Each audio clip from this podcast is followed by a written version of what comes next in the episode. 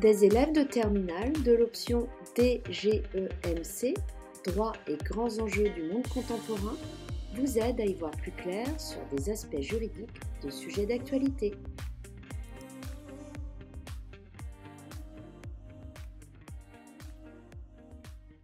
Le 11 novembre dernier, l'Ocean Viking débarquait sur les côtes françaises avec à son bord 234 migrants. Parmi ces migrants, 111 d'entre eux ont obtenu le droit d'asile, ce qui amène donc à se pencher sur son importance. Mais qu'est-ce que le droit d'asile? Avant de parler du droit d'asile, définissons ce qu'est un demandeur d'asile.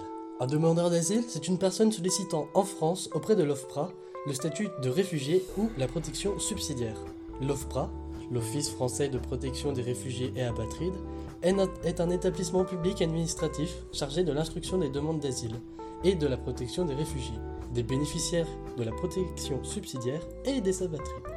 La protection subsidiaire est une protection au titre de l'asile accordée, avec des droits plus limités, à l'étranger qui ne remplit pas les conditions d'obtention du statut de réfugié.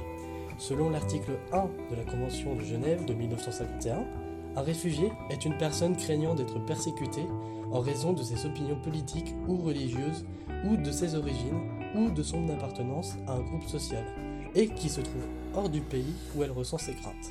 Mais quelles sont les différentes notions par rapport au droit d'asile?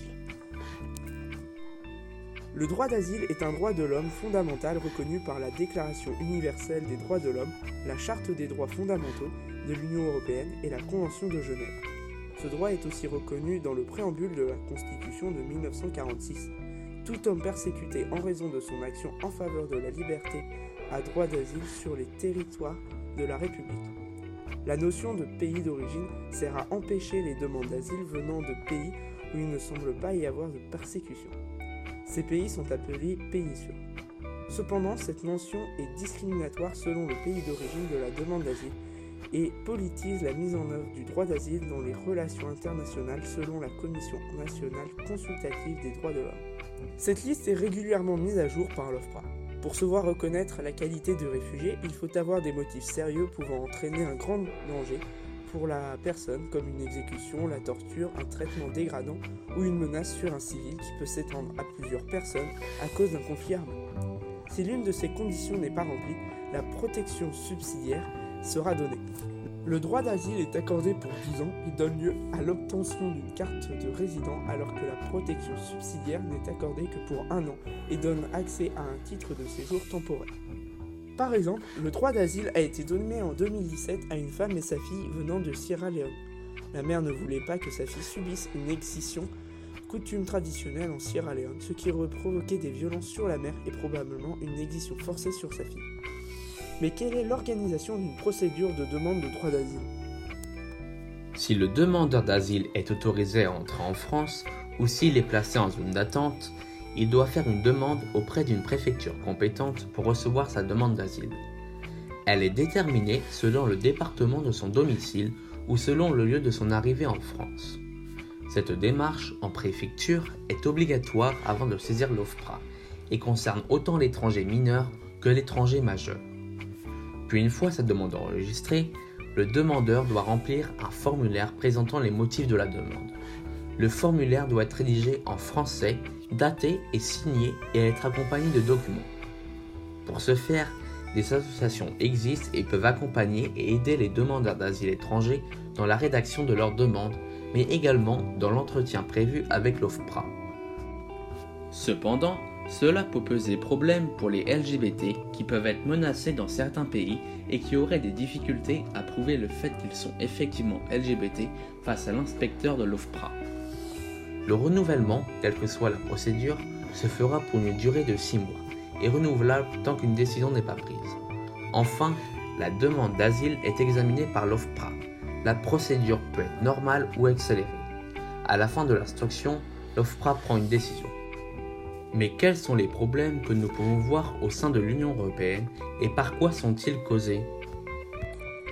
Cependant, des problèmes apparaissent au sein de l'Union européenne, suite notamment à l'afflux massif des migrants fuyant les conflits syriens et irakiens et à l'application du règlement de Dublin, qui est un règlement européen imposant aux migrants demandant d'asile de déposer leur demande dans le pays par lequel il est entré sur le territoire de l'Union européenne. Ce règlement est critiqué par les pays d'entrée qui doivent traiter plus de demandes que les autres États, moins exposés aux entrées de migrants tels que l'Italie ou la Grèce. En effet, les migrants doivent retourner dans le pays d'entrée pour déposer leur demande d'asile alors que certaines personnes avaient refait leur vie. Ce règlement explique pourquoi l'Italie avait refusé d'accueillir l'Ocean Viking.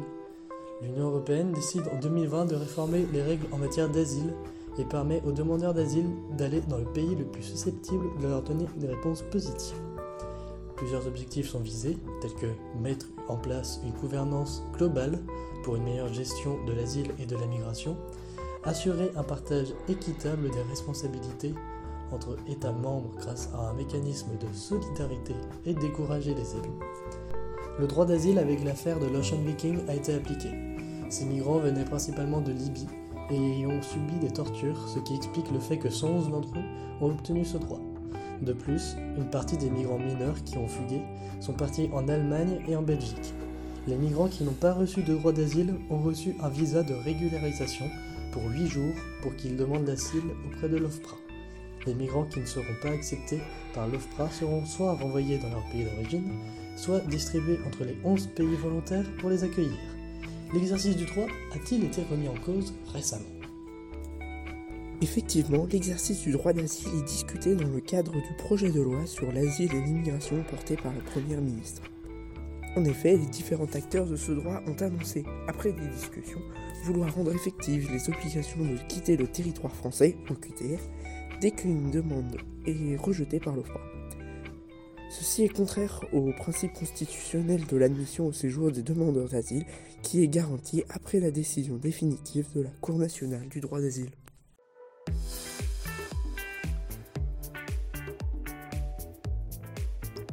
C'était la chronique juridique des terminales de l'option DGEMC pour JCWR. JCWR, la web radio du lycée Jacques Cartier de Saint-Malo.